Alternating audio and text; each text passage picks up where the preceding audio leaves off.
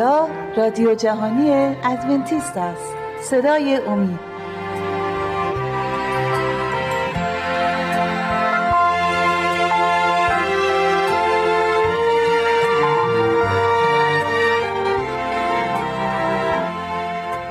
سلام دوستان، کوروش پارسا هستم. به اتفاق همکار عزیزم شهباز برنامه صدای امید امروز رو تقدیم حضورتون میکنیم. سلام شهباز، در سه برنامه گذشته در ارتباط با تثلیث، در برنامه اول در ارتباط با وحدانیت خدا، یگانگی او، و در یک برنامه راجع به الوهیت مسیح، یعنی شخصیت دیگه از این تثلیث اقدس، و در یک برنامه هم به روح القدس پرداختیم و امروز میخوایم این مسئله رو، این موضوع رو از زاویه دیگه‌ای بهش نگاه بکنیم و یک جمع‌بندی کلی داشته باشیم و عنوان این برنامه رو میتونیم اتحاد و برابری بگذاریم. حالا اگرچه کتاب مقدس به طور واضح تعلیم میده که خدا واحده، در این حال درباره این جمع‌گرایی، این تثلیث هم سخن میگه. یعنی در بسیاری بودن دانشمندان، دانشجوهای علم الهیات، علم خداشناسی، در طول قرون و اعصار بر طبق عهد عتیق، عهد قدیمی کتاب مقدس، راجع به این مسئله تثلیث تحقیقاتی کردند و به نتایج خوبی هم رسیدند که در عهد جدید می‌بینیم که به نکاتی اشاره شده که این موضوع رو واضح‌تر و روشن‌تر بیان می‌کنه. اینطور نیست؟ درسته، همینجور هست. و این تثلیث اقدس که اشاره کردی و در برنامه گذشته که دربارش بسیار زیادی گفتیم، ولی تو این برنامه همونجور که خودت الان توضیح دادی میخوایم درباره اتحاد و برابری پدر پسر روح القدس صحبت کنیم. خیلی ها سوال میکنن، خب ما میخونیم در مثلا عهد قدیم میخونیم که خدا دنیا رو آفرید و خلق کرد، ولی اشاره‌ای نشده اونجا پسری هست یا روحی هست. چجوری میتونیم که ببینیم که همچین چیزی واقعا اتفاق افتاده؟ در برنامه پیش یه آیه خوندی در پیدایشی یک دو که روح خدا در سطح آبها پرواز میکرد، اونجا بود و اون در خلق خدا داشت دنیا رو خلق میکرد، روح خدا هم اونجا بود. خب این آیه بیست و هفت و بیست و هشت در همون فصل فصل یک پیدایش خیلی مهمه که ما اون رو اینجا الان بخونیم. بله. که بتونیم با این شروع کنیم، با این آیه. بله. فصل یک، بله، آیه بیست و هفت و هشت. بیست و هفت و هشت. ولی اجازه بده یه چیز دیگه توضیح بدم قبل از اینکه آیه ها رو بخونی. در در آیه یک، اگه لطفا اونو اول بخون، چون مهمه که اینو بخونیم، بعد بیست و هفت و بیست و هشت رو بخونیم. آیه یک. یک. خب، در ابتدا خدا آسمان ها و زمین را آفرید. خب اینجا خدا در زبان اصل عبری اینجا الوهیمه، الوهیم، و ما میدونیم که چند اسم مختلف خدا خطاب میشه در انجیل عهد قدیم که یهوه یکیش هست، الوهیم یه اسم دیگه است. یهوه یه اسم خیلی الهی خداست که حتی عبریا جرأت نمیکنن به زبون بیارن، و الوهیم یک اسمیه که جمع‌بندی شده. الوهیم با یهوه فرق میکنه. الوهیم معنی اصلی الوهیم یعنی وقتی که در انگلیسی هرچی که پشت مثلا می نویسیم گربه میشه مثلا کت، آخرش اس بذاری میشه کتس. کت یعنی یه دونه گربه، کت یعنی یه تعداد زیادی، جمع بندگی شده اونجا. و الوهیم معنای یه چیزی مثل اس که آخرش بذاری در عبری هست. الوهیم، مفهوم الوهیم یعنی خدایان، یک جوری یعنی خدایان این دنیا رو خلق کردن. حالا آیه بیست و هفت و بیست و هشت کمک میکنه که ما بیشتر اینو بتونیم به هر حال بیشتر آشنا پیدا کنیم، بفهمیم که چی داره میگه. من بهتون بخون. بله. پس خدا آدم را به صورت خود آفرید، او را به صورت خدا آفرید، ایشان را نر و ماده آفرید و خدا ایشان را برکت داد و خدا به ایشان گفت بارور. مثلا میخوام آیه بیست و شش رو شروع میکردیم، از بیست و شش. بله، بیست و شش و بیست و هفت رو بخونیم. بله چشم. و خدا از آیه بیست و شش میخونم. و خدا گفت آدم را به صورت ما و موافق شبیه ما بسازیم تا بر ماهیان دریا و پرندگان آسمان و بهایم و بر تمامی زمین و همه حشراتی که بر زمین میخزند حکومت نماید. خب پس خدا میگه انسان را شبیه ما بس. ما بس. اینجا میبینیم جمع بندی شده دوباره. بله. همون وقتی که موسی، حضرت موسی کتاب پیدایش رو نوشت، اون نویسنده این کتاب حضرت موسی است. وقتی موسی فصل اول پیدایش رو نوشت خیلی مواظب بود که کلمه هایی که استفاده میکنه درست اون معنایی داشته باشه، نزدیکترین به حقیقته. وقتی که در آیه اول الوهیم رو استفاده میکنه، وقتی داره میگه خدا، خدا رو خطاب میکنه میگه الوهیم، بعد در آیه بیست و هفت و بیست و هشت میزنه که بجا انسان رو به صورت ما خودمون مثل خودمون درست بکنیم، همون الوهیم داره صحبت میکنه. نمیدونم دارم درست اینو توضیح میدم یا نه. بله. اینجا خدا با فرشتگان صحبت که نمیکنه، فرشتگان که قدرت ندارن خلق بکنن چیزیو. بله. پدر، پسر، روح القدس دارن اینجا صحبت میکنن. الوهیم یعنی پدر، پسر، روح القدس. اون الوه... ال... اون الوهیتی که داشتیم دربارش صحبت میکنیم چند برنامه پیش. از لحاظ دستوری اینجا داره میگه ما. اگر در کل کتاب مقدس در جایی که خدا داره سخن میگه میگفت ما، اون وقت میتونستیم بگیم خب یه حالا از این واژه استفاده میکنه و حالا به هر دلیلی از این کلمه استفاده میکنه ما. اما میبینیم در بعضی جاها خدا میگه من، خب مفرد هست اینجا، ولی اینجا میبینیم از ما استفاده میکنه جمع. این ما کیان هستند؟ خب این همون پدر، پسر، روح القدس. ولی ولی مهم اینه که اینجا من توضیح بدم که فقط چند بار ما استفاده شده در کتاب مقدس که وقتی در راجع خدا صحبت میشه فقط چند بار.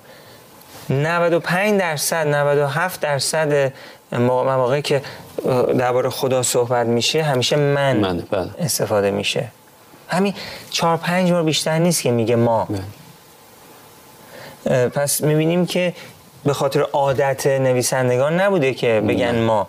وقتی که ما استفاده میشه میدونیم که از دستی اینو استفاده کردن، چی میخوان؟ یه پیامی، یک واقعیت رو به ذهن مردم برسونن. پس یه آیه دیگه هم هست که میتونیم اشاره کنیم، پیدایش یازده آیه های هفت و هشت. سفر پیدایش فصل یازده راجع برج بابل است.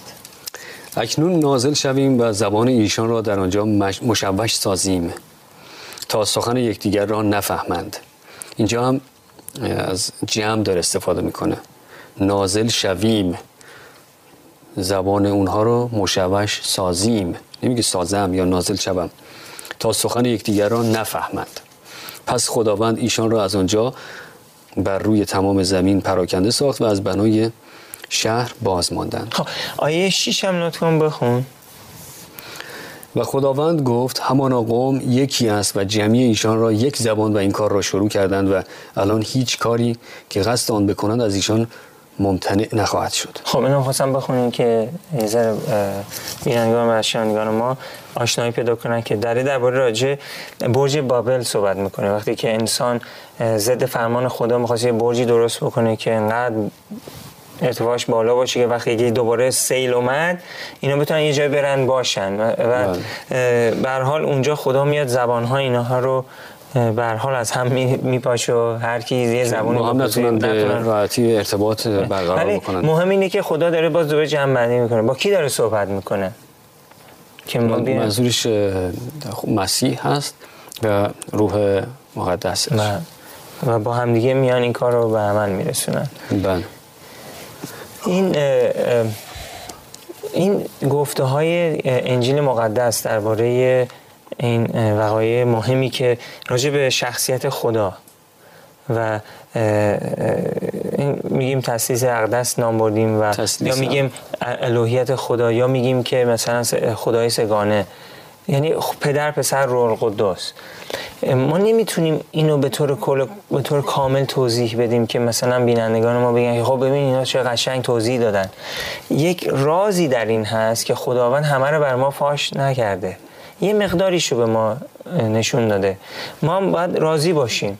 خیلی ها سعی میکنن که از اونی که بیشتر خدا به ما نشون داده میخوام برن، مثلا فکر میکنن که میتونن برن مثلا تحقیق کنن، خدا رو پیدا کنن.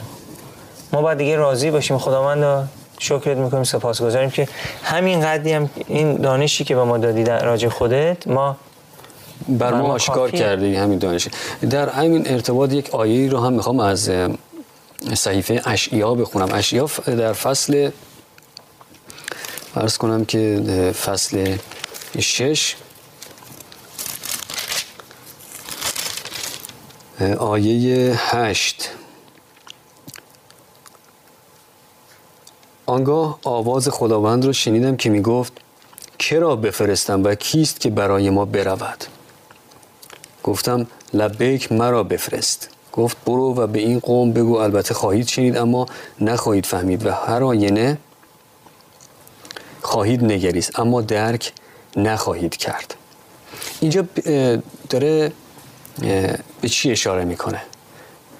خب اشعیا این پیغمبر خدا در پنج فصل اول کتاب اشعیا هنوز به گناه‌های خودش، یعنی میدونست که گناهکاره ولی فکر میکرد تا یه حدودی هم خیلی پاک و, و خب من پیغمبرم میرم به همه هشدار میدم و اینا. بعد در فصل شش خدا گناه‌های خودش رو بهش نشون میده، من میبینه چقدر ناپاک خودش، اونجا فروتن میشه. بعد فروتن میشه، بعد خدا میاد و به هر حال از نظر روح اونو از نو میسازه. بعد میگه من کیو بفرستم، کی برای ما میره این کار رو به عمل برسونه؟ اشعیا اونجا با فروتنی بسیار زیادی میگه من میرم خداوندا. تا قبلش همیشه حاضر بود ولی این دفعه میبینیم که یاد گرفته و خدا میگه کی برای ما میره، کی ما بفرستیم. باز دوباره جنبندی میشه اینجا. بله. پدر، پسر، روح القدس. بله، من به همین نکته میخواستم که اشاره‌ای بشه که پس یکی دیگه از جاهایی که خدا داره اشاره میکنه ما اینجا هست. پس می‌بینیم چند جا، البته تعداد دفعاتی که از ما استفاده میشه در کل کتاب مقدس همونطور که خودت به خوبی اشاره کردی تعداد زیادی نیست اما هست. نه. جاهایی که اشاره میکنه ما. خب اگر بگیم که خب این پیش اومده دیگه، اتفاقی بوده، یعنی یا نویسنده دستور زبان رو به درستی نمیدونسته، گرامر نمیدونسته که من و ما فرقش چیه که این قابل قبول نیست، یا خدا نمیدونسته که این کفر بزرگیه بگیم خدا خدا که بر همه چی آگاه است. پس خدا میدونسته چی رو داره میگه، این کلام خود خدا هست داره به ماله. پیامبرانش اونجا به موسی میگه، اینجا با اشعیا داره سخن میگه. پس می‌بینیم که در چند جا خدا به ما اشاره داره، جمع جمعی هستند که اون جمع البته منظورش باز همونطور که اشاره کردی نه فرشتگان هستن و نه هیچ کس دیگه غیر از خود مسیح، پسر و روح مقدس. از وقتمون هم یه دو دقیقه گذشتیم، باید سریع بریم برای آگهی‌ها و باز می‌گردیم موضوع رو ادامه میدیم. عزیزان تا لحظاتی دیگر باز خواهیم گشت، لطفاً با ما باشید.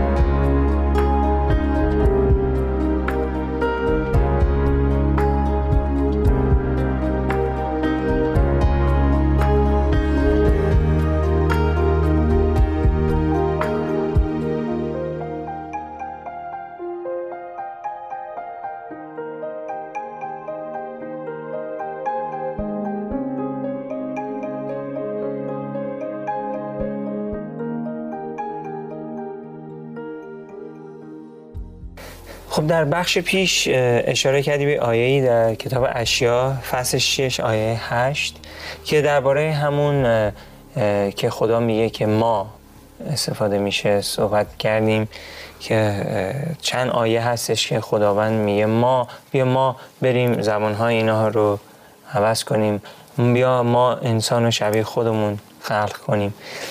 آیه دیگه هم هستش که میخوام اینجا اشاره کنیم، یه آیه هست در اعمال رسولان فصل بیست، ببخشید فصل دو آیه های سی و سه و سی و چهار. اعمال رسولان فصل دو فصل دو آیه سی و سه و سی و چهار. بله. پس چون به دست راست خدا بالا برده شد، روح القدس موعود را از پدر یافته، این را که شما حال میبینید و میشنوید ریخته است. زیرا که داوود به آسمان صعود نکرد، لیکن خود میگوید خداوند به خداوند من گفت بر دست راست من بنشین. این خداوند به خداوند من گفت، اینو چجوری میتونیم ما توضیح بدیم؟ چه مفهومی داره برای دوستان عزیز ما که دارن تماشا میکنن؟ میگن اولین بار شنیدن، میشنن که خداوند به خداوند من گفت، مگه هم چیزی میشه؟ بله، میگن مگه نمیگیم خدا یک تاس یکیست؟ پس اینجا داره صحبت از چند خدا میکنه. حالا بله عجیبه. فرض کنیم من بگم شهباز به شهباز گفت، خب یعنی یا اینجا دو تا شهباز هست یا یکیه. اگه یکی از شهباز داره با خودش حرف میزنه که خب این اصلا با عقل جور در نمیاد شهباز با خودش مثلا صحبت بکنه. پس چی داره میگه؟ شهباز به شهباز گفت، پس یک شهباز دیگه هم در کنارش هست که دارن با هم صحبت میکنن. نه. خداوند به خداوند من گفت، اینجا صحبت از پدر آسمانی هست و پسر که مسیح هست. میبینیم اینجا در این دعایه آیه سی و سه و سی و چهار اشاره به همون کلام داوود هست در مزامیر که نام هر سه رو اینجا میاره، یعنی هر سه شخصیتی که یک یا به قول معروف هم تس، تسلیسی که ما ازش نام میبریم اینجا نمایان میشه. سه شخصیت، خدا، خداوند من و روح القدس. پس هر سه اینها اینجا وجود دارن. اینجا همون ما هست. در عهد عتیق میبینیم که خدا وقتی که داره با پیامبرش خادمش سخن میگه در چند جای اشاره به ما داره. همه جا این رو استفاده نمیکنه. یه جایی میگه من، ولی چند جایی هم هست که میگه ما. میایم در عهد، البته آیات دیگه هم هست حتما تو اشاره به اونها خواهی کرد که در این عهد جدید دقیق تر داره این رو توضیح میده. بعد اینجا نام میبره. همینطور هم هست میبینیم که اون چیزی که در عهد عتیق اشاره شده که به هر حال یه ذره در راز غرق شده و نمیتونیم دقیقاً بفهمیم، تو عهد جدید میبینیم که نام برده شده و به ما قشنگ خداوند داره نشون میده. آیه دیگه هم هستش که اگه لطف کنی اونم بخونی در دوم قرنتیان یک آیه های نوزده تا بیست و دو. بله، دوم قرنتیان فصل یک آیه های نوزده تا بیست و دو. بله، فصل یک آیات نوزده تا بیست و دو. زیرا که پسر پسر خدا عیسی مسیح، خب اینجا به روشنی داره میگه پسر خدا عیسی مسیح که ما، یعنی من و سلوانوس و تیموتاوس در میان شما به وی موعظه کردیم، بلی و نی نشد بلکه در او بلی شده است، زیرا چندان که وعده های خدا است همه در او بلی و از این جهت در او امین است تا خدا از ما تمجید یابد. اما او که ما را با شما در مسیح استوار می‌گرداند و ما را مسح نموده است خداست هم. که او نیز ما را مهر نموده و بیانه بیانه روح را در دل‌های ما عطا کرده است. آمین. اینجا دوباره می‌بینیم پدر و پسر و روح قدوس با همدیگه اینجا همه نام برده شدن. بله. همون ما که در عهد قدیم پیامبران مختلف صحبتش کردن اینجا بله. میبینیم با همدیگه هستن. این هی تکرار میشه در سراسر کتاب مقدس، میبینیم که یک جمعی هستن که همون الوهیت مقدس در آسمان، پدر، پسر و روح قدوس. بنابراین پس برای خدا خیلی مهمه که ما اینو بتونیم، واقعیت رو بتونیم درک کنیم و بدونیم که واقعا پدر و پسر و روح قدوس با همدیگه اتحاد دارن و با همدیگه مشغول نجات انسان هستن. همونجوری که با همدیگه دنیا رو خلق کردن، از نو میخوان قلب انسان رو از نو پاک بسازن، دوباره خلق کنن، انسان رو نجاتش بدن. آیه دیگه هم هستش همون کتاب قرنتیان سیزده آیه چهارده، اونم لطف کنی بخونی. بله، فصل سیزده آیه چهارده. فیض عیسی خداوند و محبت خدا و شرکت روح القدس با جمعی شما باد. آمین. باز دوباره اینجا اتحاد و برابری پدر پسر روح القدس رو می‌بینیم. دیگه برای این که خب خیلی مثلا میگن که شک میارن، میگن که خب حالا ما چه میدونیم که منظور پولس چی، چه منظور پولس اینه که این که اینا اتحادی دارن و هر سه خدان. خب برای چی پدر پسر روح القدس رو با همدیگه توی توی خط بنویسن؟ چرا نمی‌نویسن پدر مثلا فرشته گابریل یا یک کس دیگه؟ چون که خب گابریل در سطح اونا نیست، نمیتونه باشه، نبوده و نخواهد بود. هیچ یک از فرشتگان در سطح روح القدس و پسر نیست. نه. نه. این این سه همان گونه که برابر هستن. البته در برنامه‌های آینده حتما به این موضوع اشاره خواهیم کرد و این مسئله رو بازتر خواهیم کرد. درسته که یک اتحاد و برابری در بین این سه شخصیت وجود داره، اما یکی از سوالاتی که من از تو خواهم پرسید این هست که در برخی از آیات کتاب مقدس خدا داره فرمان میده به پسر یا به روح القدس میفرسته. چه کسی میفرسته؟ معمولا فرض بفرمایید در یک اداره‌ای، در پادگان، در یک گروهانی، یک فرماندهی در یک اداره، رئیس بخشی، مدیر عاملی، کسی یکی از کارمندان خودش رو مأمور یک کاری میکنه. خب این نشانگر این هست که این شخص در رتبه‌ای بالاتر قرار گرفته که شخص دیگر رو روانه میکنه برای انجام وظیفه و مأموریتی. اینجا خب قدری برتری اون رو نشون میده که ما اینها رو با آیات نشون خواهیم داد که کجا خدا اینگونه فرمان میده، میفرسته پسر رو، از پسر میخواد که این وظیفه رو انجام بده، روح القدس رو ازش میخواد که نازل بشه و کارهایی رو انجام بده. اما چون در این برنامه رفته رفته به پایان وقت برنامه میرسیم، نمیتونیم به همین ها بپردازیم. فقط چند ثانیه برای خداوزی باقی مونده. در سی ثانیه اگر یک جنبندی از آنچه که در این بخش گفته شد به دست بدیم ممنون میشیم. خب این که خداوند همونی که گفت من هستم، همونی که گفت ما بیا انسان رو شباهت خودمون خلق کنیم، همونی که پسر یگانش رو فرستاد، همونیه که گفته به نام پدر پسر روح قدوس تعمید بدیم، همون خداییه که نجات دهنده ماست. پدر مأموریت پسرش رو میفرسته و پسر وقتی که مأموریتش رو به انجام میرسونه میگه من روح روح پاک رو میفرستم که شما رو در این دنیا هدایت کنه تا ابدالآباد. متشکرم از توضیحاتت. عزیزان از شما هم تشکر میکنیم که به پای این برنامه نشستید. آرزوی ما این هست و امیدمون این هست که مورد توجه و استفاده شما قرار گرفته باشه. تا دیداری دیگر و برنامه دیگر به اتفاق همکارم شهباز و سایر همکارانم در اتاق فرمان با شما خداحافظی می‌کنیم. خدا نگهدار.